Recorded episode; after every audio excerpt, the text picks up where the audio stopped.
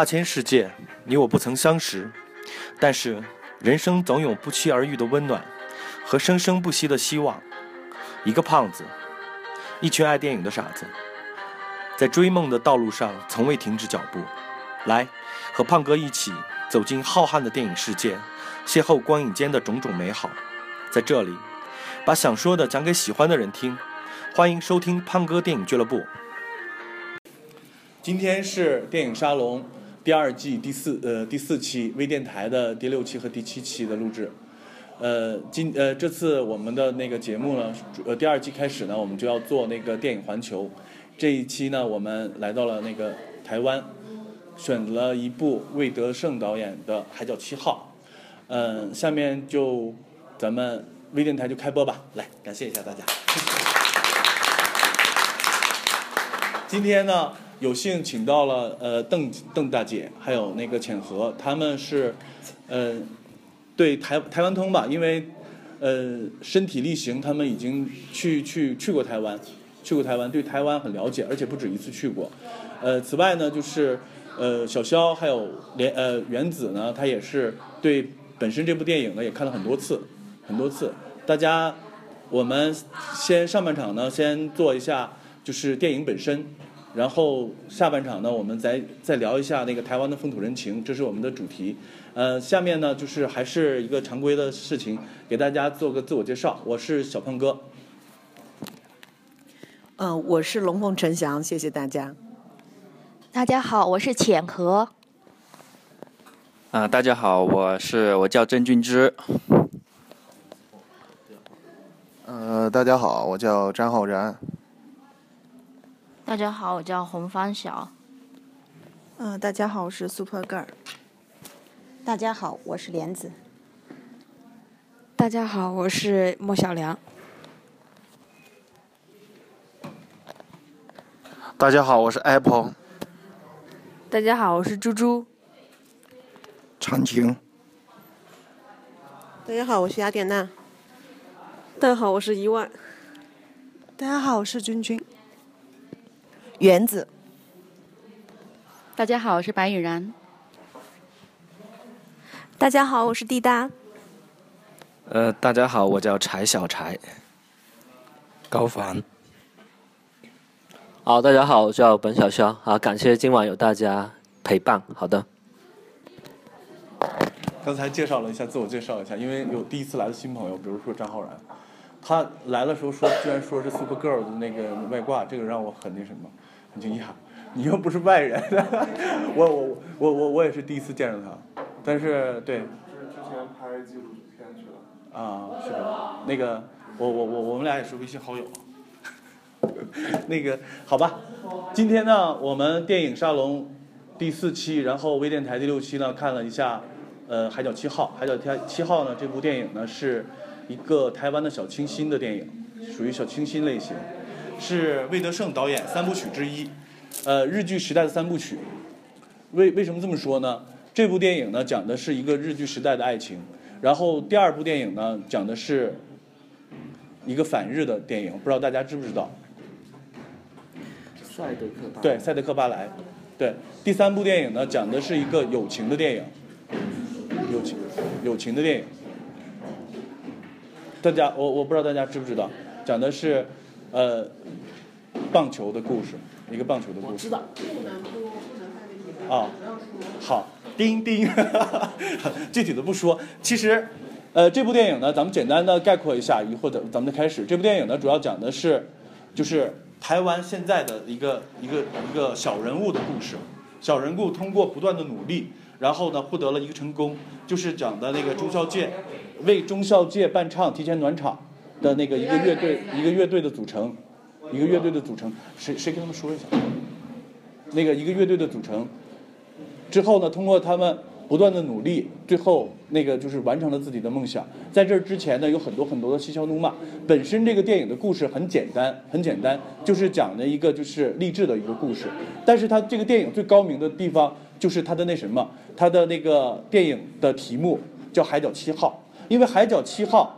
从这个电影里边看，它是一个地址，它是一个地址，但是它并没有没有反映在反映在电影具具体的某一个地方，某一个地方。这里边讲的是一个什么呢？最高明的地方就是魏德胜导演用一个类似白描的手法，把一个日据时期的爱情讲了出来。这个高明到什么程度呢？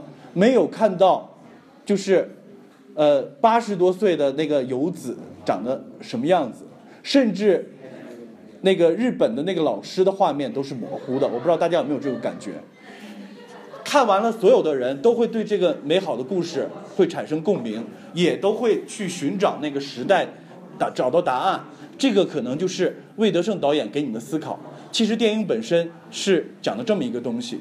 这个电影呢，呃，出来之后呢，在台湾的反应是非常非常强烈的，非常非常强烈的。当时他超过了李安导演拍的一部电影，呃，就是汤唯汤唯演的那部电影，李安和汤唯合作的，对《色戒》，超过了那那那些电影。呃，因为在台湾的年轻人中产生了一个很多的一个共鸣，包括台湾的老人也产生了一段共鸣。但是呢，就是这部电影呢，呃，在某些某些人看来，它是一个亲日的电影，或者是一个媚日的电影。有些人就对自己拿这个电影就开始抨击导演导演。然后呢，就是我们大陆人对这部电影呢也看了，也有自己的想法，但是多数的想法。可能跟其他的就是我们现在的人想法不不一样，可能更主流媒体的一些想法是什么呢？它也是亲日的、媚日的，没有一个明确的那个就是立场的一部电影。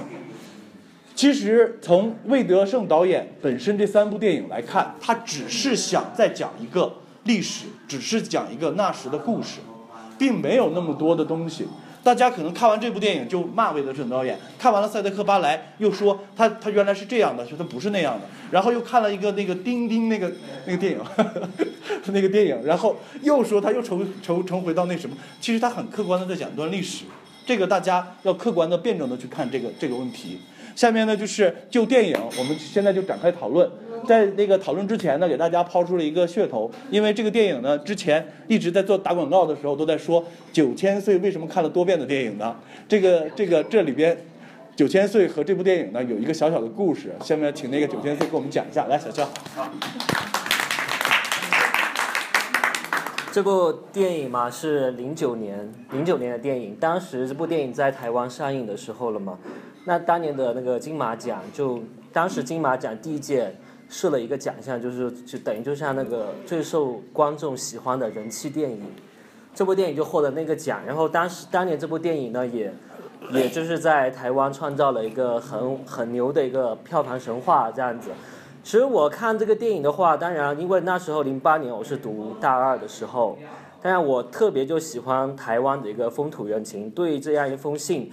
把两个岛之间的一个前世今生的一个姻姻缘给它联系上，当然我也是一个比较浪漫情怀重的一个处女座，好吧？哎，那个所以呢，我就怎么了？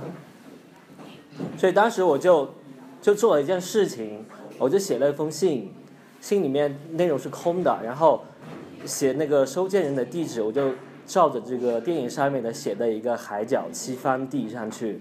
然后就是台湾海角七番，呃，那个不是，是台湾恒春，呃，恒春郡，然后海角七番地，反正就是照着他那个信上那个名字写的。然后收件人就写的是小岛游子，当然我就是开玩笑的玩的嘛。然后就就把这封信给寄出去了，然后一直都没有消息。然后过了差不多可能是一个半月的时间，这封信也被退回来掉，就像。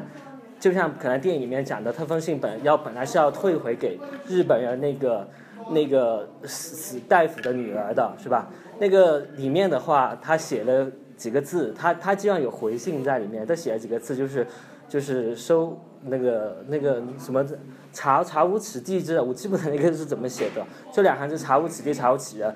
当然除了这这个回信以外，他多了一样东西，就是那个小岛有子的照片。一张复古一个黑白照片，就是电影里面的那张一直出现在那个信封盒里面的照片，一起退回来了给我，我收我收到了这这样的一个东西，所以我觉得这个就是一个特别浪漫、一个奇妙的事情。可能可能台湾这个是台湾旅游局要做的一个他们的一个宣传，通过电影一个软实力宣传他们一个恒春的一个旅游。比如说这这部电影就是拍出来以后，他那个恒春突然就被世人所认知。现在这部电影以后，像他那个就是阿家他家的那个地址，他家那个地址是位于恒春郡的那个光明路九十号，是间后来他本来是家民宅的，现在因为这部电影，它变成一个很人气很火的一家客栈。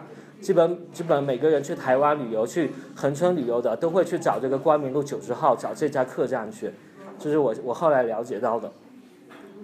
就这样一个故事，嗯，来为小乔鼓一下掌。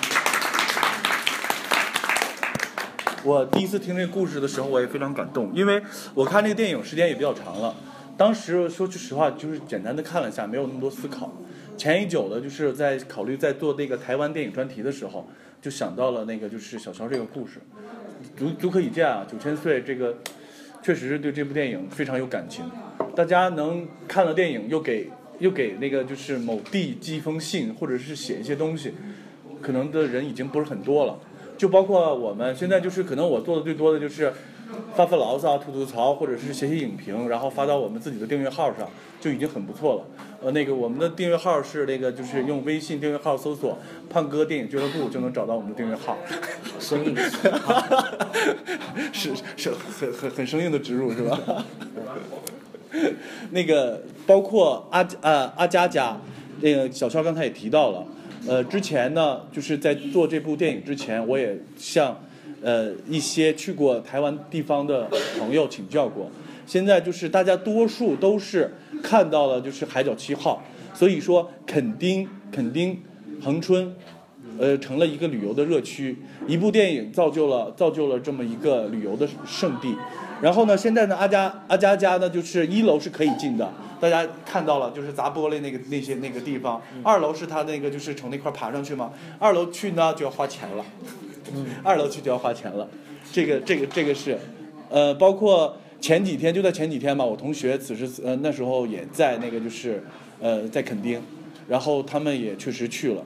去呃去了台湾呢，就是后之后呢，我也问过他，他说为什么去呢？也就是因为海角七号，足可以见海角七号在大陆人民呃就是年轻一代的那个心心心目中的位置，心目中的位置。好，那我们继续看，来谁再说一下，说一下君之来吧。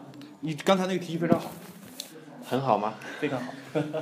啊，就是我的提议，因为胖哥呢说要热场。那咱们大家呢，因为呃也不是太熟，啊，那么我觉得从有趣的部分开始吧，那就聊一些大家看电影呢有一些什么觉得自己好觉得好玩的桥段，或者说有一些自己有感触的一些台词，啊，我对这电影印象比较深的就是那老头，那个叫茂叔是吧？对，茂伯。对。茂伯。对，我觉得他很呃有那种。啊，顽固在那里面，他要表现自己，觉得自己是国宝。我觉得他内心啊，还是蛮渴望得到大家的关注和认可。啊，但是他可能也是跟这时代有点不入流了。弹的那个叫二弦是吧？啊，乐乐琴。啊，乐琴，呃，还是有点与时代脱节。他要贝斯跟完全格格不入，不是不是一回事儿。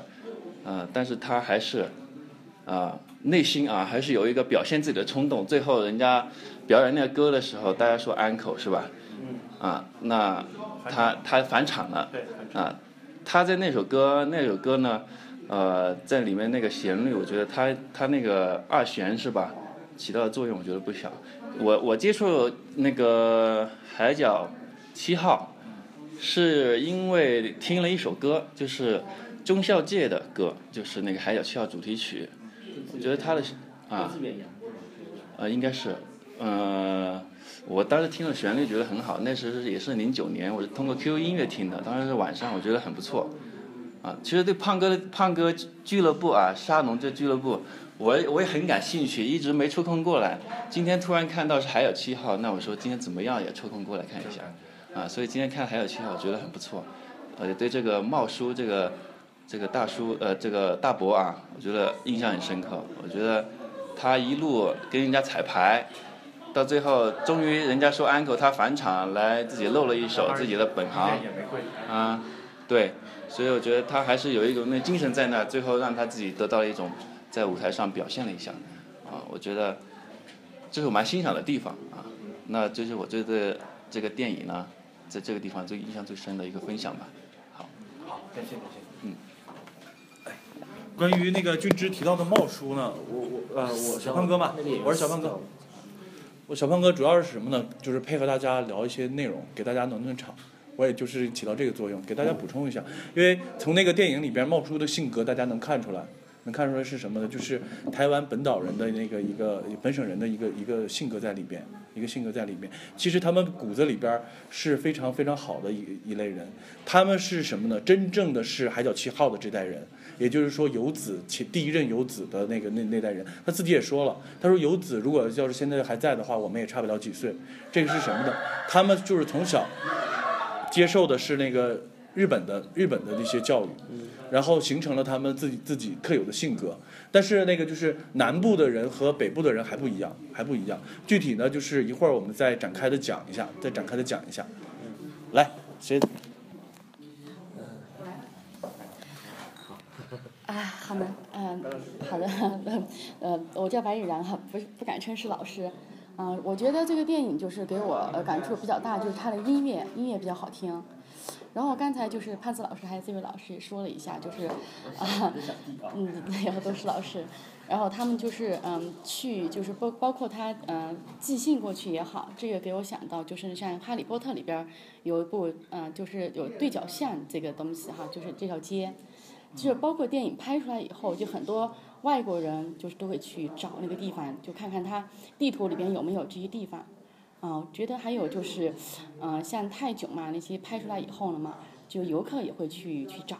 所以我觉得就是电影业就是这是我一个就是呃局外人的看法嘛哈。我觉得以后就是包括云南也是一个旅游大省，如果在拍电影的时候能够把这些旅游地方，比如说是像呃聂耳故居啊这些地方都把它加进去，人家去找啊。就其实也是比较好的一个呃对外宣传的一个方法吧，啊，这个也是我的一点意见，谢谢。感谢白老师，白老白老师说的非常好，就是以电影的产业拉动旅游业嘛，是不是？但是我我我给大家就是接接着那个就是白老师的话，我说一下啊，呃，究竟电影台湾电影对旅游业产生了一些，就是台湾的文化吧，咱们也不是说单独的电影。呃，究竟对台湾产生了一个什么情况？呃，一个什么那个旅游业产生一个什么影响？有几部电影给大家提议一下，提议一下。呃，大家知道那个就是不能说的秘密是在哪拍的吗？淡水。对，在淡水拍的。那也是桂纶镁和周杰伦的母校。淡是吧？淡水中学。对，淡水中学。嗯，淡水中学那个是台湾北部的一个风土人情。这块儿呃，就是去台北的人很多都要去淡水去看一下，去淡水看一下。然后呢？台南，台南这个就海角七号是肯定要去的了。大家不知道有没有听过罗大佑的一首歌，叫呃就是呃呃本本地是彰化的一首歌，就是呃表现的是台北不是我的家，我的家里边没有霓虹灯。大家知道那个什么？鹿港小镇。对，鹿港小镇。对，鹿港小镇在台东，在彰化地区，在彰化地区。大家那个就是当地的那个旅游业，因为那个罗大罗大佑的这首歌，也也带动了旅游业。还有一首歌，还有一首歌，就叫做《绿岛小夜曲》。蔡琴。对，《绿岛小夜曲》。绿岛本身也是一个很不错的地方，但是绿岛呢本身，除了绿岛本身的一个就是呃那个椰风树影的一个地方，它还有承承载了一部分政治的历史，一部分政治的历史。这块儿呢，就是我们今天不主要谈政治，就谈电影本身。好，来继续吧。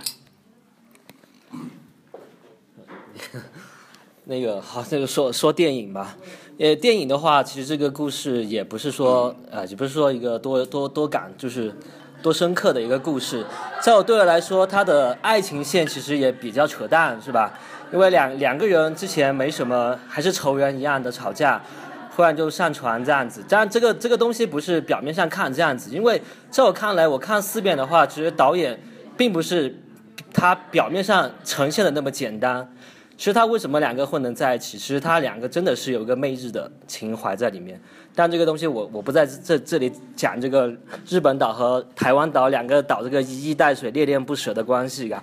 这个电影电影首先它这个电影感动我的，当然就是一个小人物的一个。梦想就是台湾有一个非常吸引人的一个广告语，是大众大众大众银行的一个广告语，就是说不平凡的平凡大众，就是来这样一句话来形容台湾的台湾的人民。在这个电影里面，就是说所有的小人物，他们都过着自己平凡的生活，但是他们能能为了一个共同的目标，能把这样的几个人聚拢在一起去做成一件事儿。我觉得这个是非常感动人的。虽然他举了一个小人物，那个像老马，老马，你看他虽然是个小交警，但是他当他最初是在台湾做那个台北，是那个特工小分队的，就是那种特工组的。但结果是因为每天出生入死这样子，妻子也离开了他，他有的之前有的一切也离随他而去。到最后他自己说，他愿意回到这个小镇上来做一个普通的小警察。然后那个茂博茂茂博的话，茂博他当然。他没讲他过多的人生经历在里面，但看他他操着一口的日语，他当时也是通过这种日战时区一直走过来的东西。然后像那个马拉桑嘛，马拉桑这个人物特别是特别能感动人的一个客家人，对吧？出身低微，然后也没什么后台，作作为一个销售人员，每天这样从早到晚的就是劳命奔波，就为了推销他这个小小米酒嘛，就一个小小人物的一个奋斗，几个人的奋斗，然后能把。各行各业的小人物能够凑在一起组成一个乐队，去做成这样的一件事情，就是一个不平凡的平凡大众的一一群众生相，能这样在一起，就是这个电影能能呈现出来，就是能够触动一个平凡人内心的一个东西。这个就是这这部电影能打动我的，就是台湾，然后就是台湾海岸线的这些美丽风景啊什么样的，他就他现在都通过台湾电影都通过他的一个风景来。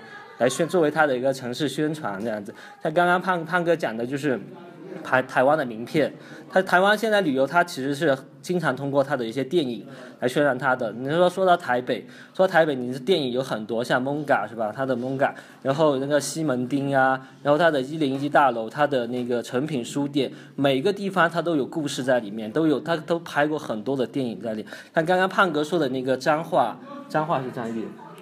彰化，彰化是那个前两年那个那些年我们一起追过的女孩，那个那个故事的发生地，九把刀就在那里出生的，就在那个学校里面找一起就是走过来的。所以说现在台湾从从那个最早的侯孝贤、杨德昌他们那一代，到到目前新世纪以后，像这个魏德胜他们这些，都通都通过电影的标就是标记了他自己的一个成长印记，一个台湾的一个历史发展、历史发展、城市的发展的脉络在里面去。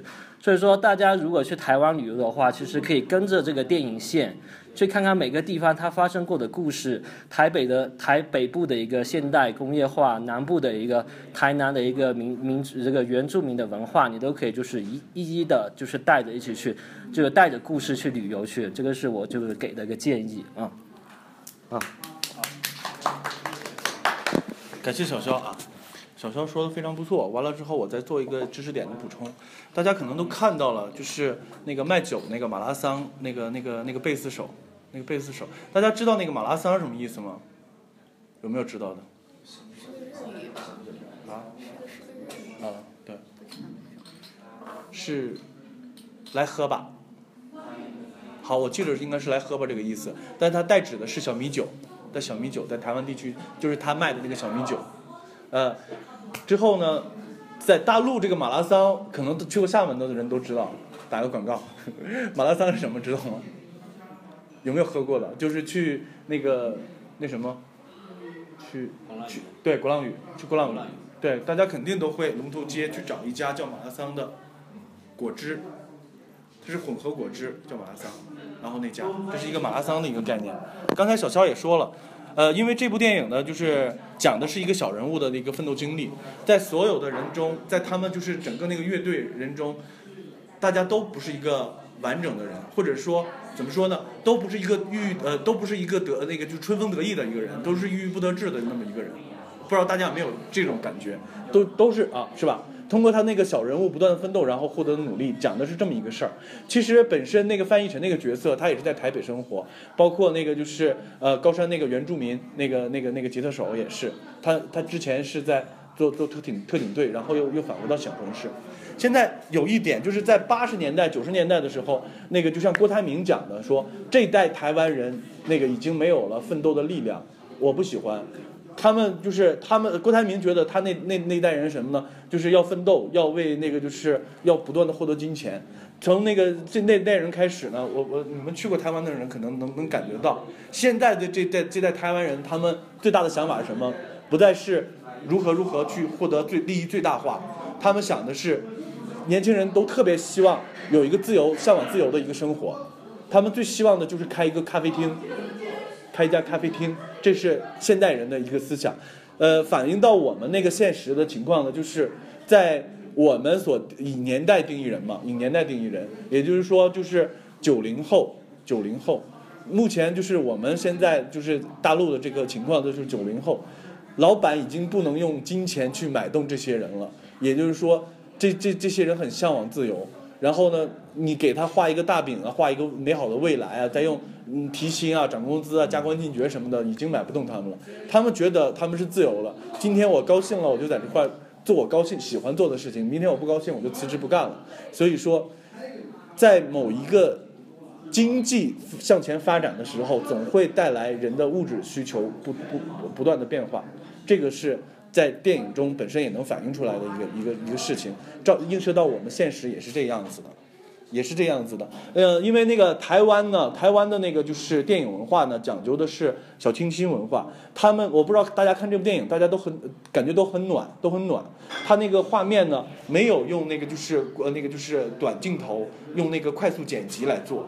大家看那个都是用中长镜头，用一个画面，就是过渡也非常非常的慢。那个姜文可能在那个就是《子弹飞》里边，就是那个三个大佬在那个对视那块儿，那个一个快速剪辑，大家可能都都比较了解。那个就那个就是电影本身的画面问题，因为因为是比较唯美的嘛。那个就是请浩然也跟我们说一下吧。来，呃，就你们专业的。就是今天中午在这吃饭呢。呃，那个，这大家都说的那个太深了，那民族情节都说出来了，那我也不知道说什么，反正。反正这部电影首先让我很感动的是导演的态度，对导演的态度。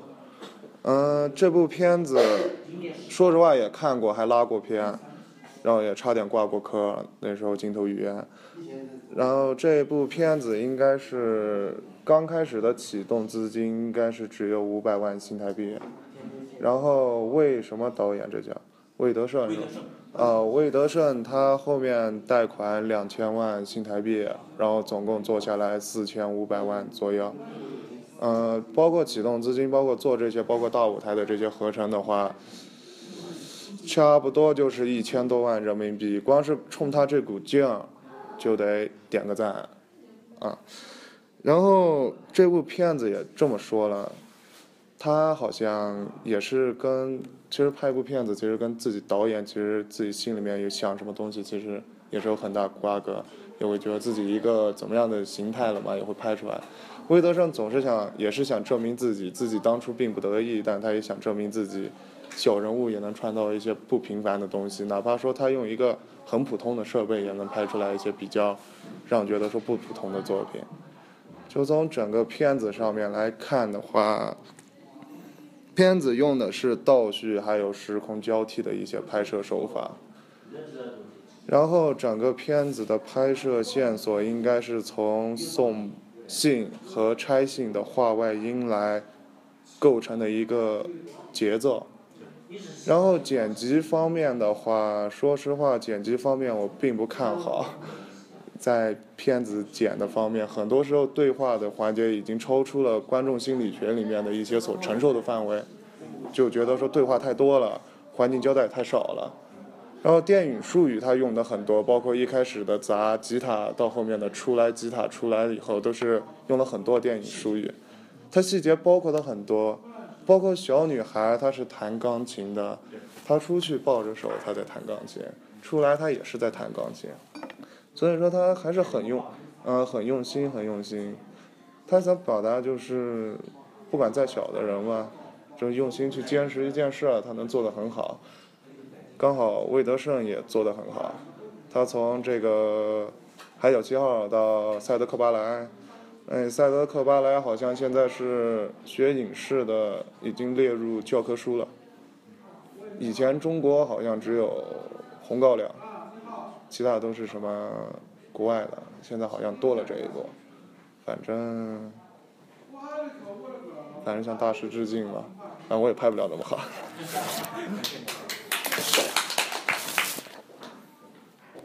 刚刚才浩然用那个非常专业的角度解读了一下这部电影。这部电影呢，说句实话，在我们看来，就是范逸臣和那个就是田中千惠嘛，是吧？嗯，田中千惠两个人的爱情线那块表现的，其实就是小肖也说了嘛，很突兀，很突兀。然后呢，另一段那个就是日剧时期的爱情呢，它拍的很唯美，但是整个脉络没有交代，恰恰就是没有没有交代，就是让大家觉得这这部电影呢很刻骨铭心。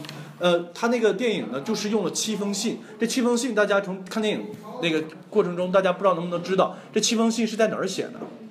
对，都是在船上写的，在船上，那是真情实感。据我就是那个查阅一些资料，我了解了一下，呃，这这这七封信都出自谁之手？呃，谁之手呢？不好意思啊。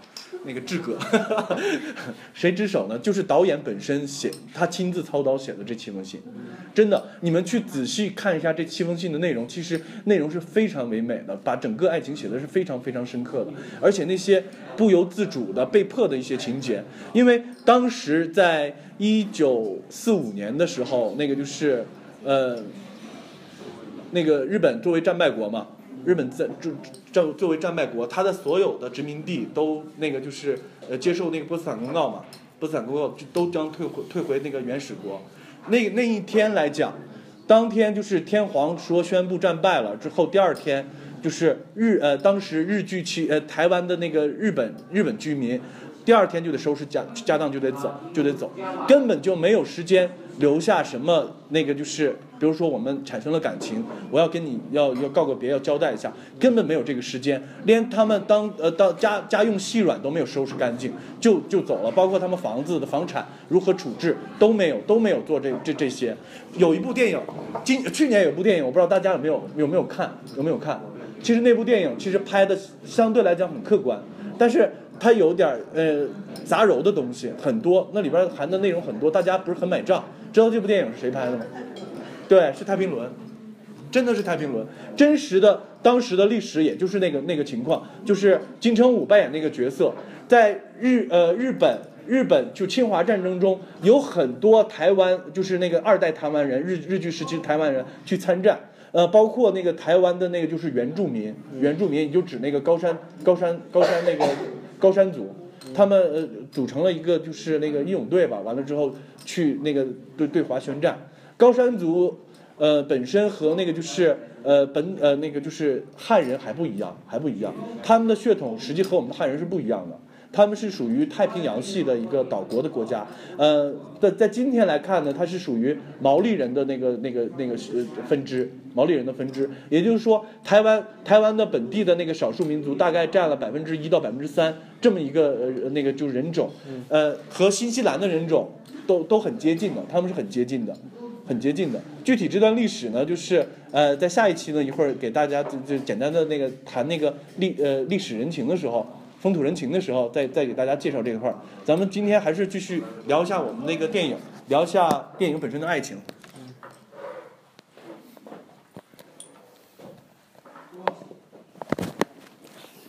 呃，刚刚在九千岁就是说他那个故事的时候。好吧，魏忠贤。啊，开个玩笑。就刚刚在他在说那个故事的时候，我把我一年前发在微信里面的一条东西写翻了出来。这个就是我第三次看那个电影的时候写的一小丢丢段话。呃，话是这样写的。多年以后，我想我还是会记得这部电影里那个清凉夏夜，人们各自想着自己的故事，恬静淡然，也会受到那一份份信件带来的感动。就像此时再看这部电影，依旧是最初的感觉。每个人都有一封寄不出去的情书，或是天涯，或是省略号。嗯。来鼓掌，鼓掌。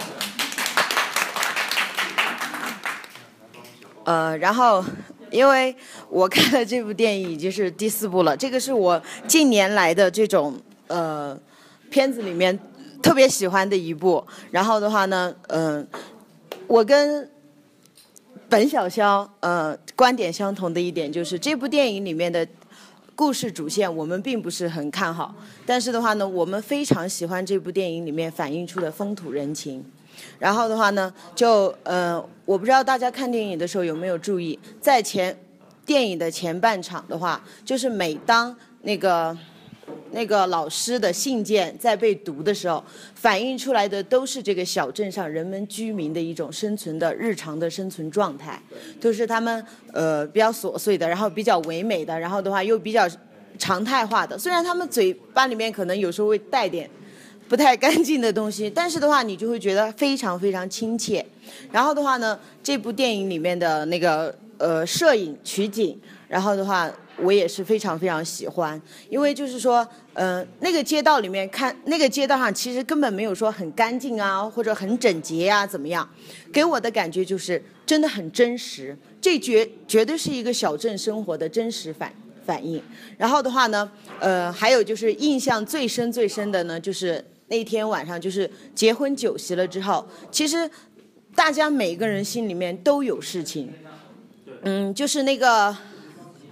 嗯，阿阿阿嘎他爸和那个他后爹和他妈，然后就是两个的话呢，终于就是经过呃对，终于走到了一起。然后那个呃茂博呢，然后的话他他他身后有什么故事我不知道啊，但是从他的那个就刚刚那个群主也说到了，从他的一些呃。当中反映出来，可能是跟日本的文化还是很有关系的。然后的那个，呃，游子的那就酒酒店服务员，他也是在想着想着自己的心智。那个对。不是不是，他那个演员。啊。呃，我不知道。然后的话呢，他他也是，嗯，我觉得他跟他外婆的遭遇应该是一样的，但是的话呢，他可能没有。得到他外婆这样最后那么暖心的一些信件吧，呃，当然还有很多很很多的嗯同样的人和故事。那么这个这这一个晚上给我带来的感觉就是，除了那两个主角之外，抛开之外，每个人都让我特别感动，就是每个人都会有自己的心事，都会有自己的故事。那么通过这样一个宁静恬淡的晚上反映出来呢，你就会觉得其实那些事情都是生命中特别美好的经历。呃，还有的话呢，那个。片尾曲就是那一首中中文版和日文版的那个《野玫瑰》啊，我看完呃电影之后，我很喜欢这首歌，我特别喜欢。然后的话呢，我我以为是是日本的嗯原创啊，后来的话呢，我去我去查了，这首歌是那个歌德的一首诗改编的，舒伯特做的曲，最后改编的，所以也是大师级的级的。然后的话呢，我觉得为什么把这首歌放在最后呢？嗯，其实这个故事里面，我觉得爱情线有两条，一个是可能以大团圆收尾的，一个是其实都是爱情悲剧。可以看到，嗯，剧中的配角，包括那个小警察、那个酒店服务员，甚至是那个呃，就梁文音和和那个钟小姐演的那这两个哈，他们的爱情主线其实都是以悲剧收场的。那么刚好《野玫瑰》这首歌呢，其实也是。呃，描写的是爱情悲剧。那么包括梁文音最后呃那一幕，就是站在岛上，嗯送送别的时候，那个眼泛泪花，可能那个镜头没有打到他的脸上去，但是的话呢，远远的就看到他脸上的那种抽搐嘛，就看得出来他是在眼眼泛泪花的那种。呃，然后。其实很多东西这部剧里面都是两条线的，包括它的一个环境的设置。刚开始电影里面是那种摩托车的轰鸣声，整个街道是那种轰鸣声，但是你们会发现，呃，还有包括那个大那个小巴车的那个轰就来的声音。但是的话呢，呃，很多时候它又是那种舒缓慢节奏的、很恬静的那种小镇生活。呃，其他的我想到再说吧。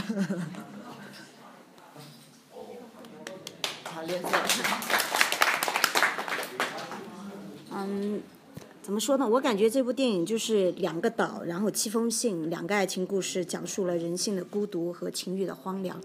然后就是日本岛和台湾岛，然后男人和女人，传统与现代的一种纠结、冲突和融合吧。然后就这七封信，就是我觉得写的太美了，这个。嗯，它的结结局虽虽然是悲悲伤的，但却是美好的，因为。好像是歌德说过，悲剧使人升华吧。其实，咱们细细回想一下吧，所有的这些，其实就好像是佛家说的那种种种皆必成空吧的那种感感觉，就是看了以后就是有一种特别的一种惆怅的感觉，就是看了特别惆怅的感觉。就是虽虽然说就是它它的两两条线，就是一条是明的，一条是暗的，但是它的明明和暗是是让人觉得在现实和梦幻之之间的那种一种穿插。我我感觉这个导演讲故事的这种方法是很好的，这种他他这种讲讲故事的方法很好，然后嗯，就是看了这个电影就是一种深深的惆怅。来，我接着说一下。啊，我我是 Apple 啊，那个我接着这个莲子老师继续说一下，因为整个这个片子我看下来掉以后啊，就说是从几方面来说，第一个是他能够看出来这种小镇的生活，其实和昆明也好，或者是像比昆明还要再小一点这种这种城市还是很像，就是它不大。啊，可能你转一圈，你很容易遇到这个很熟悉的人啊，对，然后就是这么一个小镇里面，它隐藏了这么多的这个有远大抱负也好，或者说是郁郁不得志的人也好。就是我补充一下，看之前那个敲鼓的那个，他就是他一开始这个阿加他骑这个这个他他当这个邮递员还是因为茂博摔了，对吧？然后他顶替的这么出来当这个。这个送信的，第一个遇见的是这个交警。这个交警其实是个原住民，看他的皮肤你能看得出来，是个呃是个是个岛民啊，也是个可能也是高山族的这个里面的一个分支啊。然后他的这个这个认真劲儿，可能就是说别人都不抓，为什么就抓他？因为他今天比较倒霉，是吧？对吧？他那个词写的很好，就是因为从这个点能看得出来，这个导演是很用心的在设计这些小包袱。而且他这些包袱的背后，他还是隐藏了很多他的深意，包括这个，这个为什么这个交警抓他，是因为他郁郁不得志，而且是后面说了，他原来应该是在台北刑警组的这么一个人，跑到这种小镇里面指挥交通，而指挥交通他表现的那个感觉就是像个机器人，你一手拿一个棒，很傻的站在那个路上，哈，这边走这边走这边来这种。枯燥的这种生活，啊，对，周星星也演过这样的交警，对吧？像这种交警很枯燥的生活，让这么一个又能弹琴的，又能吹口琴的这么一个人来干，他绝对是压着火的。但是他到后面啊，后面我们不说，就是说为什么会让他们这个设计这个这个线来让他们这个遇见了，也是一个导演的这个深意，就是说像这样的。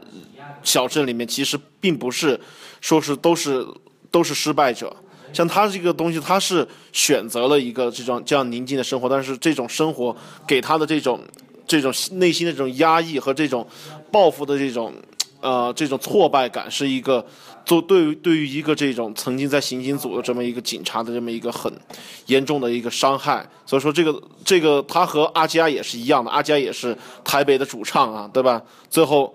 郁郁不得志的，最后跑到了这么一个横春这么一个小镇上面，呃，最后没有工作，还是人家还是人家找了一个八十多岁的老头是啊，茂博对吧？茂博这个摔了顶替他这么一个工作，就很讽刺。其实这个东西其实它是暗含这个东西在里面的。再到后面啊，他遇到这个敲鼓的这个敲鼓的也是一样，他一开始他表现就是一个修车的。他就是在这个卷帘门上练这个鼓点哒哒哒哒哒哒哒哒哒哒，呃，其实这样的人也是很很悲剧。他喜欢上了他的老板娘，对吧？他这个这个店老板娘，而且老板娘已经有三个孩子了，对吧？啊，还有老公，而且老公没死，对吧？这是这个点，对吧？老公也没死。那这个东西也是一样的，就是说前面他其实是做了很多的伏笔的，然后再到后面，茂博，对吧？茂博弹的他的那个乐琴。呃，包括到后面，他一直想要上台那个机会，也没有给他机会。到最后，他也没有弹弹成琴，就是在这个乐队里面，他就是一个摇铃铛的，对不对？到最后，他才才在返场的时候，也许我觉得应该是导演，还是觉得这个这个人啊，还是给他一个这种这个圆满的东西在里面。其实如果真的按剧情来讲啊，这个这个茂博最后弹起乐琴这个东西很牵强。其实真的按剧情来讲，茂博士根本没有这么一个机会来弹乐琴，他最后设设计的这么一个点来让茂博弹起了乐琴，啊，再包括其他的人，这个这个他的这个民意代表，这个主席就是他这个阿加的后爸，啊，也是一个郁郁不得志的人，他经常在跟人说你们懂不懂政治，懂不懂什么？我当竞选什么州代表的时候，你们在哪里的时候，对不对？像这样的一个人也是一样，在这个小城市里面。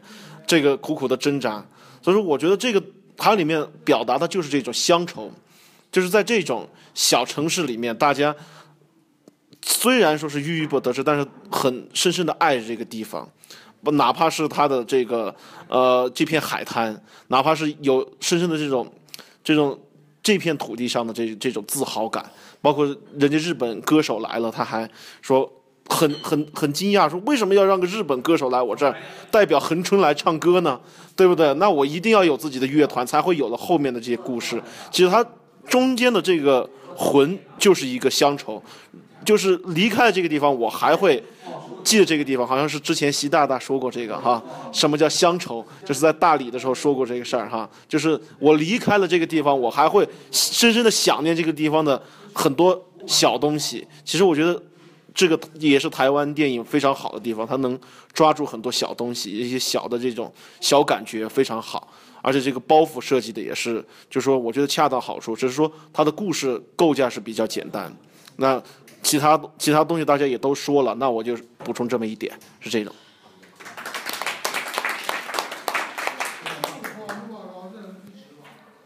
我我我我说，呃。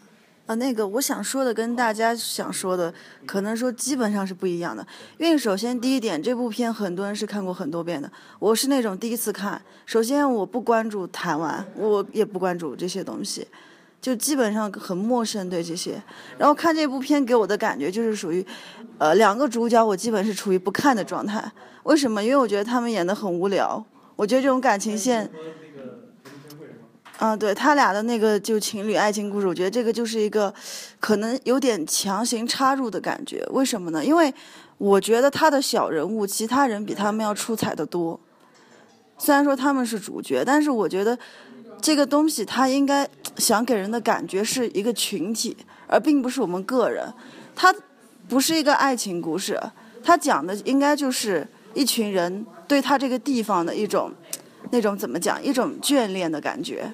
但是他为什么要跟这个两个主角给他摁进去呢？我觉得可能是他觉得现在，因为还是偶像剧流行嘛，可能这样子会让人更容易接受一点儿。但是我的话，我就是处于不看他们那个感情部分的，我看的就是他周边的那些人，就像之前大家说的那个啊卖卖酒的那个人，他就是特别努力，啊不管怎么样我还是得努力。然后所有人都是处于一种。有一点黑色幽默，还有点耐人寻味的感觉，因为他每个人物他都没有给你很清楚的铺垫，都是那种一种模糊的状态，但是你又能看得懂，哦，知道他是个什么状态，只是知道现在，然后让你自己去联想他的以前的经历，所以我觉得这部片应该还是，如果说他换一种拍摄手法的话，可能会更让大家就是这种感觉深一点儿。但是由于台湾可能它的那种小清新，还有一些风土人情的原因，所以导致它拍出来是这种感觉的。然后我个人不是很喜欢这种感觉，因为我觉得他不应该把那个有一对爱情故事这个给他插进去。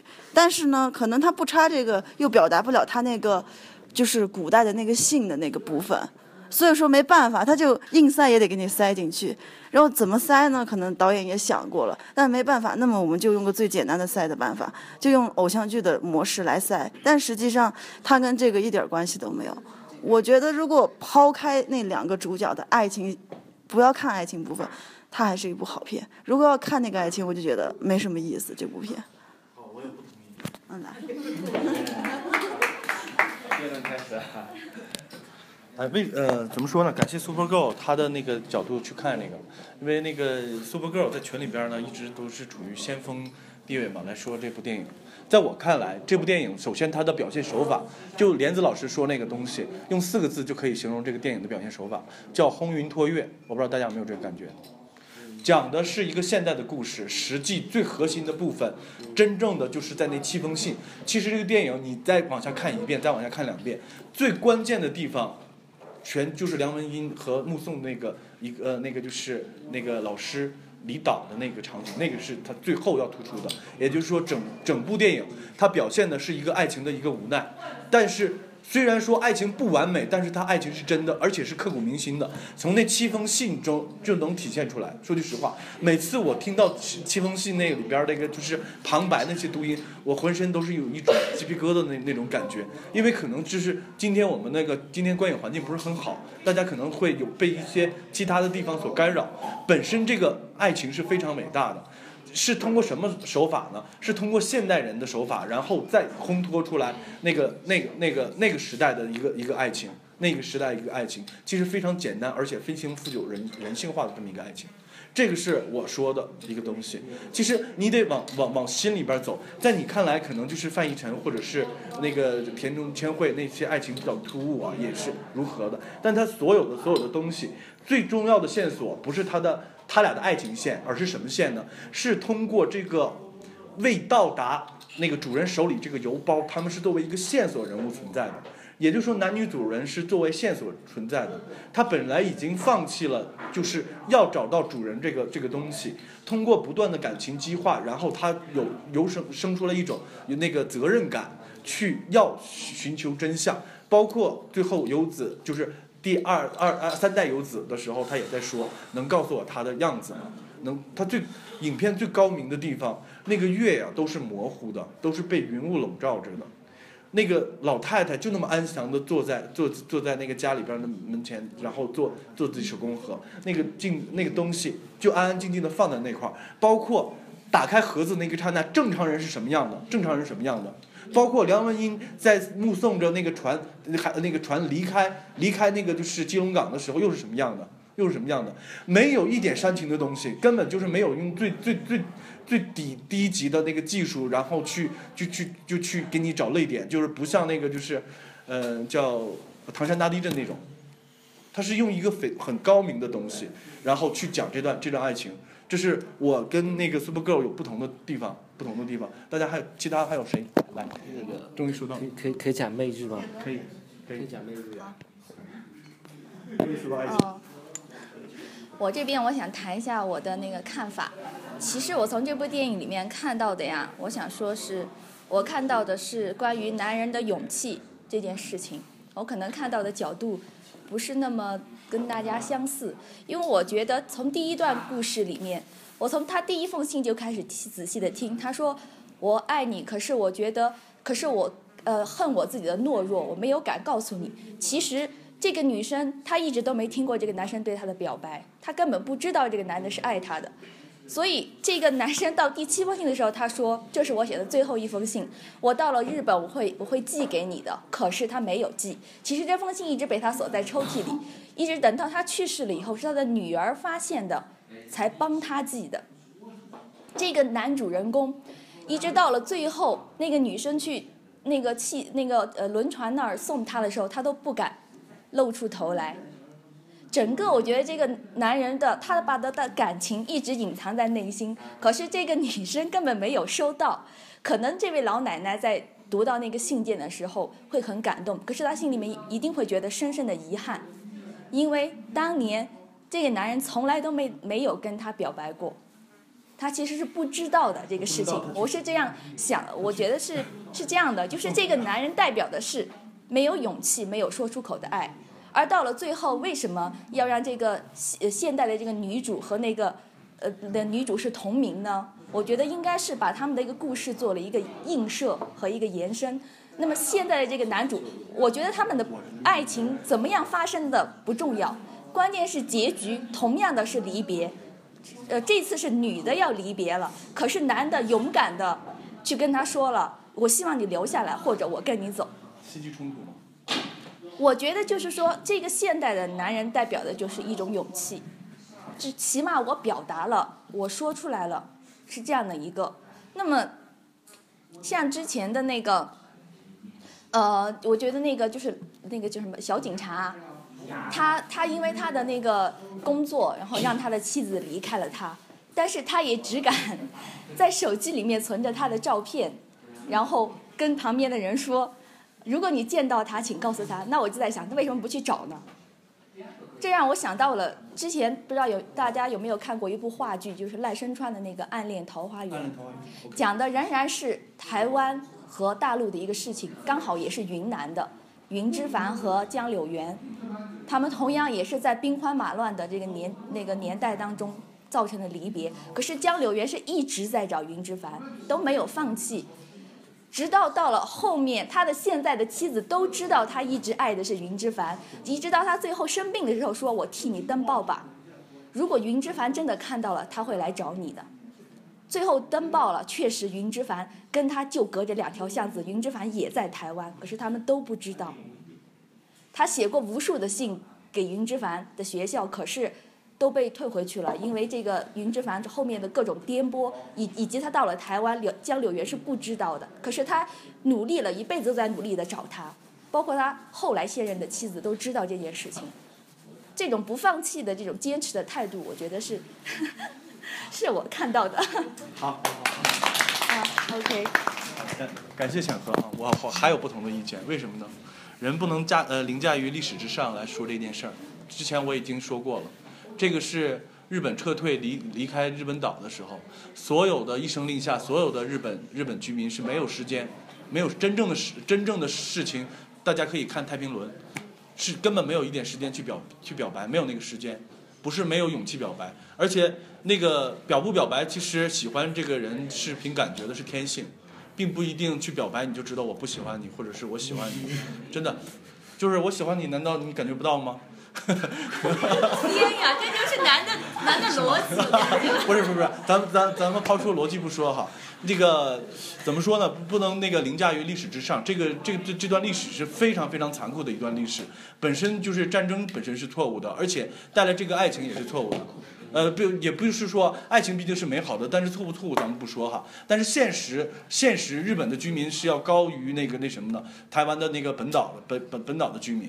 本岛的居民，其实从这，对身份是有有差，对，包括学生和老师的一个师生恋的一个一个所谓当时主流世界所不被认同的这这这一个这这这一个关系，这一个关系，这个那个爱情关系。所以说我不我不同意，就是那什么，就是说呃梁文音不知道不知道那个那个男呃那个就是日本老师不喜喜欢他。如果要是他不知道喜欢他，那他他去那个导流着那个。那个抽泣的那种感觉，去目送送谁呢？难道去看热闹吗？不同的地方啊，没事没事，畅所欲言，畅所欲言，可以过出直接 来。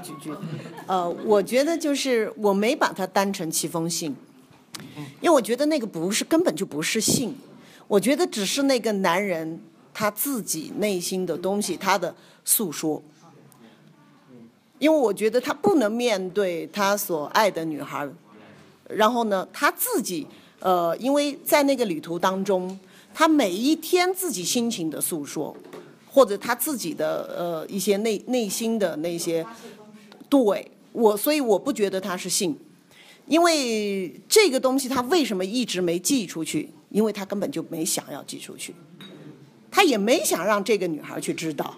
他只是把他自己内心想的东西写下来而已，他自己对他自己说给自己听的东西，我觉得，只是为什么称其为信呢？是因为那个女儿，在他父亲死了以后替他寄出去的。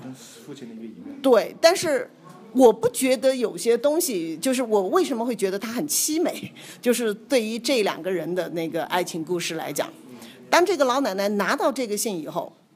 我不知道是什么感受，真的只能是他自己那那那那个呃，似乎他应该是平静了的，过了那么几十年了。那么这欺负这所谓的信砸出去以后，对老人家 是个什么样的感触？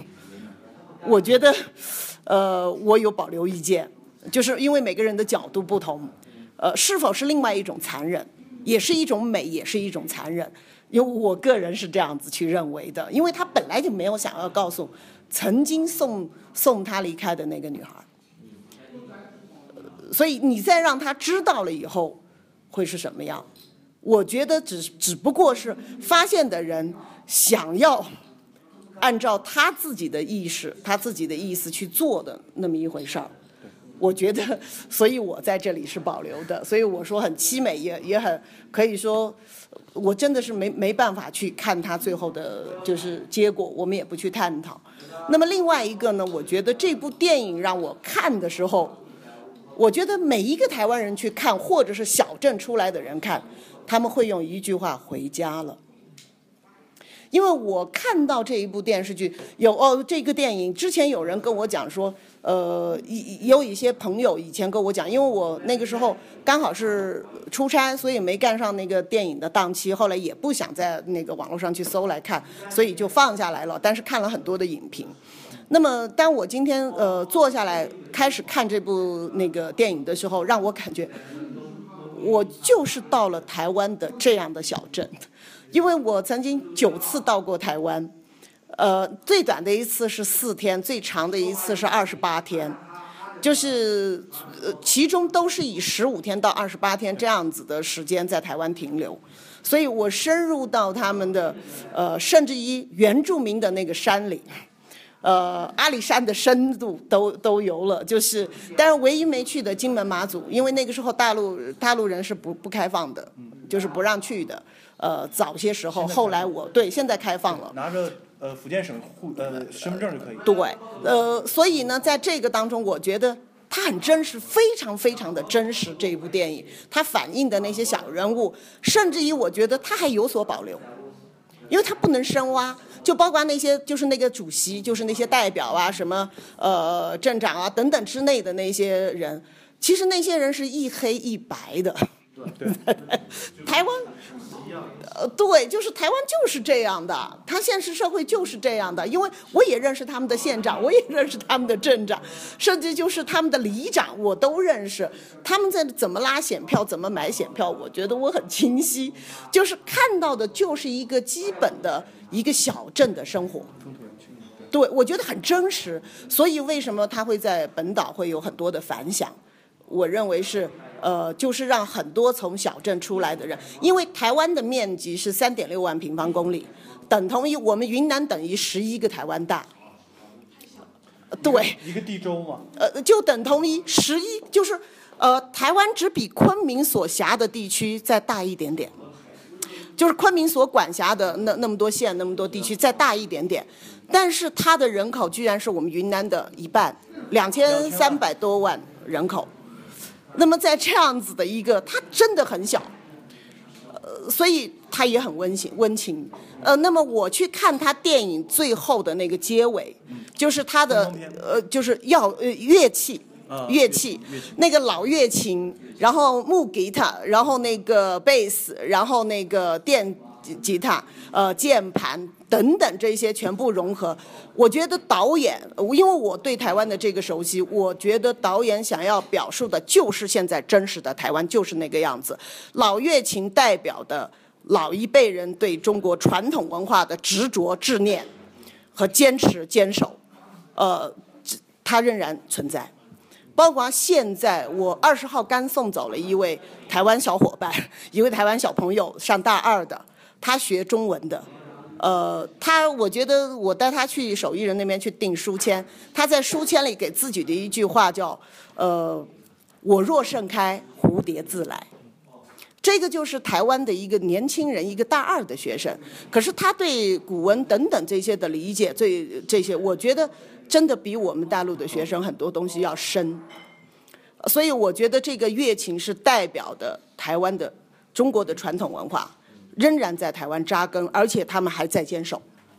呃，那木吉他可能是代表中年的，就是这一块。就说我觉得，其实是多种文化，台湾是一个多种文化共同存在的、揉捏在一起的一个社会。呃，有有西洋文化对他们影响也非常大，因为他们很多很多的人，呃，都留美啊、留法、留德等等这一些东西。但是，当他留学回去以后，跟香港人不一样的。你是看不见在他身上有太多的，比如说他讲话是不是一句话当中几个英文单词等等这些，他没有。他还是就回归到他讲闽南语就讲闽南语，他讲国语就讲国语。我觉得这一点就是我认为导演要这么表现，用乐器来表现当今台湾文化的一个共同的存在。谢谢，这个是我的一个理解。对电影，因为只有身体力行了，去了台湾才知道当地的风土人情嘛。呃，咱们那个下一期一会儿，咱们接着讲台湾的风土人情。关于就是电影本身，龙福成老师也说了，也说了。但是我我的想法就是说，魏德胜导演很忠于时代，很忠于时代感，包括他那个日剧三部曲，日剧三部曲，真的，大家可以想象一下四十年代的时候，大家那个就是爱情，爱情是什么样的。和我们现代，咱咱们不能那个凌驾于时空之外，不能用我们现代人的思维方式去考虑某一个某一个方呃时代应该去如何去表达的爱情，就像未来也不一定理解我们的爱情方式是如何的。那我们继续还聊回电影本身吧，来。不是有日剧吗？可以说。哦，因为大家刚才讲，就是因为大家都比较有感性嘛，是吧？就从一个男性或者是女性的情感观点来。来看这一段情感是吧？那个，因为我是看了四遍是吧？今天第五遍了啊！我可能看的在这个故事背后，确实还有看到了一些东西。刚刚群主说的一个媚媚日的东西，我觉得里面真真的确实是有。这个能讲吗？可以讲。啊，因为这个这个东西，因为大家刚才讲这个这段这段感情了嘛，有很多突兀的地方，有很多不合理的地方。其实导演，我觉得看那么多遍下来，他是要借助一个爱情故事的外衣，其实真的是要联系两个两个岛国，一个日本岛，一个台湾岛，两个两个地方一衣带水，那个难舍难分的情怀，确实是有这样的一个东西在里面。我觉得，首先你看那个，首先那个里面的人，从年轻的服务员到八十多岁的长者，他们都会操口流利的日语，当然这个是历史背景决定，他们都是。经过这样一个教育过来的，然后里面有一个有一个桥段，我觉得我我可以跟你们说一下，就是那个游子买了一个买在机场买了一些祖灵回来，每个人配的配备不一样的祖灵，我不知道祖祖灵可能大家可能不知道，祖灵这个东西是是一个对是是是原住民的一个神物，但是其实日本人也特别崇拜这个东西。我刚才那个靖国神社，靖国神社门口挂着好几排这样的祖灵，然后他说了一句话，他说这个祖灵戴在那个茂伯茂伯脖子上，他说我脖子上戴的的是妈祖，妈祖会不会有这个冲突是吧？然后他们后面他们说了，这个是一家人啊，这个是一家人不存在冲突。然后还有一个，其实电影里面好多个导演不不放过任何一个细节来表现这样一个东西。那个那封信嘛，就是那天那个春风沉醉的夜晚，那个就是那个夏夏风沉醉的夜晚，啊，那个大家都喝醉了，然后他开始读一封信，他讲到一个就是说，日本岛和台湾岛几几几亿光年都是不变的，只是人变了而已。然后一群人坐在岛岛边海岸线上，然后那女的用日语唱了一个日本的民歌，呃，然后配的这个其实就像一个我看来就是一个像一个挽歌一样的。一样的东西去去诉说去，然后还有一个就是那封信，他们要演演出的时候了嘛？演出当天，为什么那个游子找到了这个信的主人的地址？他为什么偏偏要在演出前？就是说，一定你现在不要管演出彩排了，你赶紧去给我去把这个人找到，把这个信送出去。他为什么这么急？我觉得，因为这个是前世今生的两段姻缘了嘛。那个，而且那个游子也说了，如果今天你们唱完歌以后。我就要走了，是吧？所以我看来就是说，你今天能否把这封信送出去，能否把前世的这段姻缘给他续上，给他有一个结局，决定着我们这辈子我们两个人能不能在一起，对吧？然后他那个他他送完信跑回来后，他就抱住了那个阿娇说：“你留下，或者我跟你走。”这个东西其实特别是有，我觉得是有有一个他的一个情怀在里面的。最后那个。呃，钟孝介他说让你们唱第三首歌，那首那个野玫瑰，野玫瑰可能刚刚我才知道是是啥，谁谁作曲的？对，歌德。但是这个歌确实，这个民谣确实是从日本传或传到台台湾来的，所以那个阿佳唱起《野玫瑰》的时候，那个钟晓就说：“哦，原来这首歌我也会唱，我们一起我们一起上去去唱吧。”有两个人去就上上去唱这个歌。我觉得这个我这些观点或者是觉得大家可能觉得有点牵强，但是我觉得真的这种两个岛国这种一衣一衣带水这种难难舍难分情怀，确实在导演里面骨子里面是植根下来的。就是包括他后面，他后面的两部曲，你说那个《赛德克·巴莱》虽然是讲原住民抵抗日日军侵略的，但是最后电影的结尾是什么？是两个日本人，两个日本军官看着看着岛上的一大片樱花，他们说这看着这些樱花，我们想到了就是日本已经失传已久的武士道精神。那个樱花开的这么鲜艳，开的这么漂亮，我们日本都已经找不到了。他他有这样的一段话在里面说，所以他真的是有一个就是虽然就是一个血浓于水。这个这个东西在里面是吧？能不能这样讲？可以可以可以，不可以不可以，仅仅代表个人观点，仅代表个人。然后刚才刚才说的第三部，为什么为什么不能讲那部电影的名字？就是那个现在目前好像大陆不让不让说这个这个。啊，那部电影是就是讲台湾棒球队的嘛？台湾棒球队是什么？你可以说完了之后让他们去百度去，但是不要说。那个是加农加农棒球队是什么？是讲就是也是日据时期，一个日本一个日本教练跑到台湾，就是带领一帮就是农村子弟的这些少年，组建了一个棒球队。那个棒球队呢，它它里面有日本人，有有台湾的原住民，也有台湾的台湾人、台湾原住民和日本人，他们组成一个队伍，然后经过了几年苦练，然后打进了日本的那个。最高不是什么联赛，是叫叫甲子园的一个联赛。就是说，在那个电影里面呢，就是表现成很浓烈的说，所有的台湾人、台湾少年在校的学生都把进入这个日本的这个甲子园联赛作为一个无上的荣耀在里面。然后日本人在里面，他通过这个棒球队讲的日治时期，就是日本人把把他们的一个先进的种植技术。把他们的一个呃帮帮助台湾人开发那个江南渠道，帮助他们这个引水灌田这样东西，全部把一个背故事背景，把这样一个棒球队的成长给它全部穿插在一起，真的那个那个电影，我觉得真的有点，大家就就说还是要冷静的去看，我觉得那个电影真的确实应该该抵制的，人家都觉得就是日本东西很这个那种那种哦怎么讲就是不，对个亲日。亲日东西，啊。OK，咱们把是第一期先做，很快。嗯。行行行，我就其实这个导演，我就觉得就是大家还是要冷静看他的情怀，他的镜头是美的，但是我觉得它里面蕴含的精神，蕴含的东西确实还有表达很多东西在里面。好吧，那我我的就结束了啊。嗯。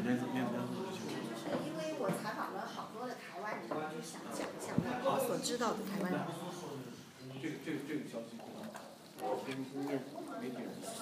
呃，因为我是就是我，先先大概自我介绍一下吧。因为我是大公报驻云南记者，然后之前的话我是在香港汇报做了很多年，然后呃就一直因为我们这个港港报的一个一个性质吧，我们也是联系两岸三地的一个纽带，所以我们对。在云南，在昆明的台湾人都很关注，那就采访了一部分。那据我了解的话，就是在云南的台湾企业是有四四百多家，它是有一个叫昆明台商协会的，包括他们的会会长那些我也采访过。那在台云南的台湾人呢，他就是我所接触和采访到的，就是有很大一部分是做农业的啊，就比如说是他们在德宏。呃，开开发这个就是做进行一些农业开发，因为在台湾的话，他做现现代农业，他是非常的有经验，而且他们呃做农业也会朝一个，会把它做成一个文化产业，比如说他们的香草，对对对，像比如说他们做他们种植香草，呃呃他们会会把香香草给它开发成一系列的产品，比比如说会在那个他会开开开发出一些，呃在里面会。做瑜伽呀什么的这种场所，然后它可以让你 DIY 进行做做一些香草的冰淇淋啊，做香草的香皂啊这些。其实我感觉在就是据我了解的话，就是一部分做农业的，还还有的话就是有做中国结的，在在前局街专门有开店做中国结，做了很很多年，就是姓林的一个呃一个阿姨。然后的话就是有。有卖琉琉琉璃的，就是因为是有一部电影，是不是讲的台湾的琉璃的那个事儿？我我不太记得，然后。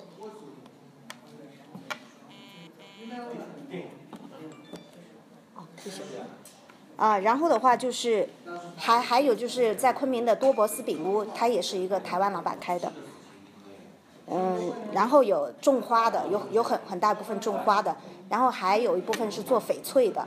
在我看来，就是台湾人他很会赚钱，他在赚钱的同时，他又很讲文化，他很注意的经营这个就是企业文化，然后把这个氛围做得特别好，然后，嗯，就台湾在云南的台湾商人，我看来他们都是比较儒儒雅，也很有爱心，他们很注意就是参与社会的一些慈善的。和公公益的一些活动，比如说，呃，资资助这个就是智智障的一些儿童啊，我也参加过他们类似的这种的活动。然后就是，呃，我还想讲一个，就是台湾的这个眷村文化，因为你们你们之前做过一个话剧叫啥来着？我还看过。宝岛一村。啊，对对对，宝宝岛一村我也去看过，就是那个 Apple 他们做的那个那个剧。然后其实，在台湾有很很多的云南人，然后他们都是随国军然后撤到台湾去的。然后其实台湾与云南，它它是有有着一种天然的纽带。这个就是中国远远征军的一个纽纽带吧，因为当初的话就是那会儿，就是国军曾经赴缅甸和印印度那个抗击日寇嘛，这个大大家都知道嘛。然后就是他们后来就是残军退退退到缅甸。退到缅甸，然后就是缅甸曾经两次向那个联合国就是抗抗议嘛，然后他们没办法就就又撤到了泰国一泰缅边境一带，但是是靠近泰国那边。然后去年一月份的话，我也就是有有机会到过那个泰缅边境去走访过几个华华人村，单单是在泰国的那边的话，现在都形成了九十多个的华人村，应该规规模还是很大的。那他们呢，就是。曾经是靠贩卖和种植这个罂粟来，就是来来买军火嘛，因为他们要要来养养活他们自自己，他们当时是有武武器装备这些的。后来他们又经历了这个，就是帮泰国政府去镇压那个苗苗族的叛军，然后帮助泰泰国政府收复了失地，然后泰王就。呃，就获得了泰王的一种就是荫荫庇，然后让他们获得了泰国的国籍。然后，其实他们的后代和台湾还有着千丝万缕的联系，因为他，呃，曾经的话是台湾政府都让他们的后代就是到台湾去进行求学，就是让他们获得那边的身份，然后进行深造啊这些。但是他们学完了之后，又回到泰国去为泰国政府服务，这样子的是。然后他们应该就是又又经历了，他们获获得了泰国国籍之后，就就卸卸甲归田吧，可以这样说啊。然后我去年一月份的话，就也采访到了一些就是很很很老的一些老老兵吧，对对对对对，啊，但是。我看他们生活还还是很，很富富富足的，觉得他们还是生活的很安详，很富足，嗯，反正觉得这个其实是挺有故事的。所以其实台商他来云南发展的话，他和那那些渊源和纽带是有很大的联系的，嗯，像在，对，所所以说就是那个。像包括就是我我对台湾有有一个，虽然我没去过台湾，但是因为我跟那个台台商交流的多，然后他们也跟我讲了一个故事，叫那个一个其实其实也也是很有传奇色彩，是大大象林旺的故事，你有听听说吗？大象林旺，林林旺就是有有一头大象叫林旺，他是那个孙立人将军，就是带着那个。呃，国国军在缅缅甸那边打打仗的时候，因为那那些军火需要需要运运输嘛，就在当地的话就找找到了一些那个亚洲象来帮帮帮他们那个运运输军火，其实就就就相当于辎重兵这种角色吧。后来就是打完仗以后，孙立人将军就特别舍舍不得这些大象。他们撤台的时候是把大象就带走了，就就一路的这样撤撤回去，然后包括就是他们他们在沿沿途的话，可能这些大大象还会进行一些什么马戏表演啊这种这种，然后就一路撤到台湾去。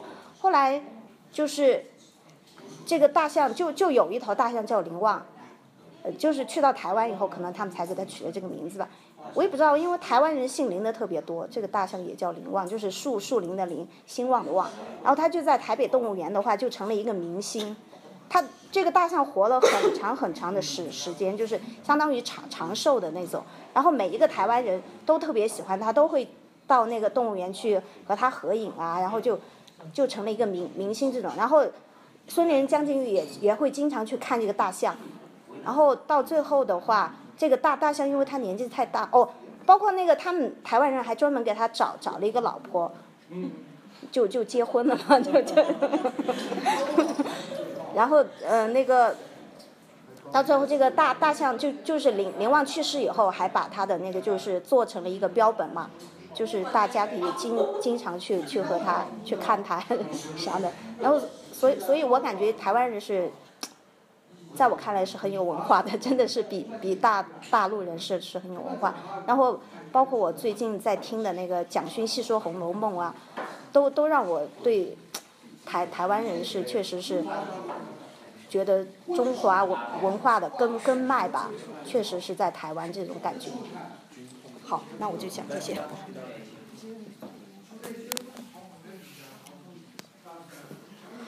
嗯，那我就先说一下，就是那个，其实我今天也是第一次看这个《海角七号》，但是，嗯，他那个钟孝介的那首歌，我是呃听了好多年了，因为呃比较喜欢钟孝介，呃他呃也是因为喜欢看动画片嘛，所以的话就之前他的那个呃《夏目友人帐》里边的那个主题曲，所以才知道了钟孝介，然后呃所以也也才知道了就是他呃出演了《海角七号》，呃。嗯，那个里面有一个场景，就是说那个呃，他的经纪人说啊，没有想到你在台湾那么受欢迎，呃，就是看到很多的那个台湾的那个呃歌，就是他们当地的那个歌迷都在外面尖叫嘛。然后他说没有想到你在台湾那么受受欢迎。其实，呃，我就想就是像中孝界他，因为他的那个唱腔是比较独特的那个日本的岛歌。呃，冲绳那个地方的一个他们那个民族的呃一个歌曲，呃，也是因为呃像钟孝介啊，然后还有像那个呃 Koki 啊这样的一些歌手把它唱出来了以后，现在在其实，在世界上都是比较流行的，因为他的那个唱腔非常的特别，呃，包括就是像那个后来那个霍尊好像也是有点他那个 学了他的那个那种那种唱腔嘛。呃，所以的话就是呃，可能也都是因为都是岛民，然后就是呃，这种音乐上的这种相通，所以就会呃，在台湾也就呃，像他这样子的歌手，也就是特别受他们的欢迎。然后这这个这部片子呢，我特别特别喜欢，就是那个弹钢琴那个小女孩儿，呃，我觉得那个小女孩儿就是呃。跟他的那个妈妈，就是林小培演的那个角色，就是是是有一种那种一脉相承的一种感觉。就一开始的话，就是没有看到那个小女孩的时候，是先看到林小培。林小培他不是就在那儿抽烟嘛，然后他就是一副那种特别不羁，然后呃，也不能说颓废，但是就是就是有一种就是在他那个年纪不该有的叛逆，我觉得应该是这样子。就是他本来已经身为人母，然后。对，而且他就是呃，就是比如说做做服务员，就是他做的那个事，就是他在那个客人客房里面的卫生间里面抽烟。本来这样子的一个事情是，觉得好像是不应该出现在一个呃他这种身份的人的身上，但是他去做了这样子的一个呃举动，呃，然后一一开始也还是有点吃惊吧，看到这样子的一个场景，后来就看到那个小姑娘身上很多的。就是她她的也她的那种就是小小的，就是也是那种任性那种不屑，呃，对于所有人对她的那些就是呃不礼貌的一些言语，她都是非常的抗拒，呃，他会很抵触别人对他的不尊重的一些东西，呃，虽然并没有里面并没有很清楚的去讲述说是呃这个游子的第三代和第四代，他们身上出现了一个什么样的。情况，但是我觉得，嗯，我觉得像那个小女孩身上表现的，还有就是林小培演的这个角色，其实正是现在台湾女性身上所特有的一一一种气质，就是就是那种嗯，敢于就是很独立、很自我，嗯，去追求自己想要的那种生活。就即便是别人看着好像你不应该是这个样子，但是他就觉得，呃，我自己是什么样子，那我就要做我自己。我觉得他们。就是这对母女身上会给我有这样子的一种感触吧，所以我觉得，嗯，看到这个我也是挺感动的。我觉得也算是反映了现在，嗯，台湾的，嗯，女性这方面的一些，嗯，特质吧。好，谢谢。感感谢群里边两位媒体人，一个来自大公报的那个。呃，莲子老师，另一个来自了云南网的滴答，他们用媒体人特有的那个方式解读了一下这部电影。然后这部电影呢，就是包括刚才莲子老师呢也在说，呃，就是一个眷村文化，还有一个呃，还有一个就是讲到了那个退呃那个就是退到退到泰国边境的那个国军老兵的一个一个情况哈。我给大家有一个有一个是有有一个知识点嘛，给大家科普一下。呃，中国大陆是没有黑社黑社会的啊。是没有黑社会的，有黑社会的地方呢，有黑社的地有黑社会的地方呢，都是在香港、在台湾、在金三角地区。那我说一下，为什么这个这个地方会养成了黑社会这么一个一个情况呢？因为什么呢？都是国军败退之后留守的老兵。比如说退到香港，因为香港当时是属于英国的殖民地，你来我这块儿可以寻求避难，可以交出枪了，然后呢就就给你们放到那个大屿村那个那个那个地方，他们形成了一个一个什么呢？因为当时有两万多的那个国军国军退呃那个就是缴械的缴械的部队，形成了自己的王国，不不服从那个就是那什么就是大英帝国的那个统治或者港港府的统治，这个这个黑社会后来的它的名字叫做什么呢？大家知道吗？香港的黑社会。什么？啊，那个十四 K，十四 K，一共是他那个呃两万老兵的十四啊。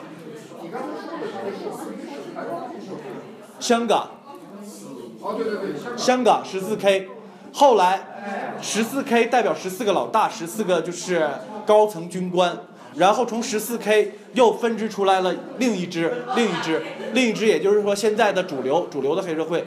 就是刚才那个，就是高老师说的秦一安，知道吧？然后金三角，金三角也就是原来的那个，就是从那个就是云南过境过去的退伍老兵，这退形成的是什么呢？就是主要寄居在老挝、缅甸、泰国金三角地区，是最出名的就是佤邦，大家知不知道？嗯，佤邦对。佤邦没没在那个那块儿。不，呃，他他。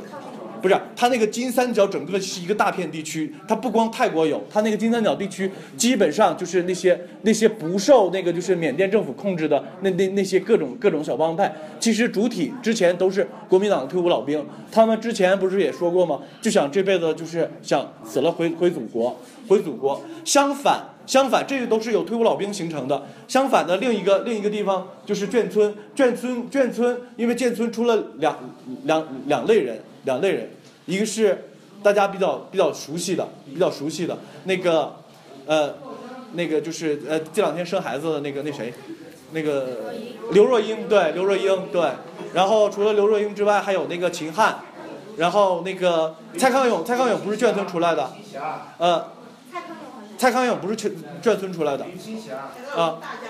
大家族对，那个讲到太平轮就能讲到蔡蔡康永他们家了。然后这些文化另另一另一另一类人，因为他们都是眷村是什么呢？国民党的那个就是回呃那个就是退守到台湾之后那个形成的那个就是他们的那个寄居地对眷属。然后他们都是有那个就是那个军人的那个气血，他们就形成了竹联帮。也就是说，台湾的主体黑社会，这个是黑社会的一个历史，大家得给大家科普一下啊。那个具体的那个我也没考证，只是我的了解和掌握。呃，咱们又说回电影本身吧，呃，做一个总结。啊呃，我电电影本身马上马上，电影本身第一期，呃第一呃第第六期我们做个总结。这部这部电影呢，是一个我觉得是非常好的一部电影，因为怎么说呢？魏德胜导演，在我来讲，这三部电影你们最好是一起看一下，讲的是日据时期，分别的是不同的日据时期。这部电影《海角七号》讲的是日本退守的一个时期，然后呢，那个《赛德克·巴莱》呢，讲的是日本在甲午海战中国的呃不是清朝政府在甲午海战期间，那个就是把那个割让之后。那个就是他们要那个日本要进对那个台湾进行统治的时候，那个原住民对日本的一个抵抗。然后另一个时期呢，就是那个那个时期，然后形成的那个就是台湾的那个就是二代人、二代人、三代人，然后就是日据五十年那个时期，他们形成的一种文化。他。所有人都说这个是亲日的、媚日的也好，因为你们没有经历过那个时代，不能用那个就是罗生门的眼，呃，要用罗生门眼光去看待，不要用被某一种语言所所所去所去理解。比如说大陆觉得他是亲日的，因为他现在是走在反日的一个那个就是一个一个情节上，或者是国民党觉得是他是他是那那什么那个那什么的。他真正魏德胜导演要做的这个这个事情，就是还原真实的事情。还原真实的事情，而且它高明之处，也就是说，用不同的时代、不同的矛盾，形成了这么一个爱情，这么一个爱情。这个就是这期我要跟大家就是解说的，因为时间可能比较短。下一期呢，我们还是请那个就是龙凤呈呃龙凤呈祥和那个就是浅河给我们讲一下台湾游，好吧？那个电影产生的台湾游。然后这期的录制就到到此为止。好，感谢大家。那下期看什么？下期看什么呢？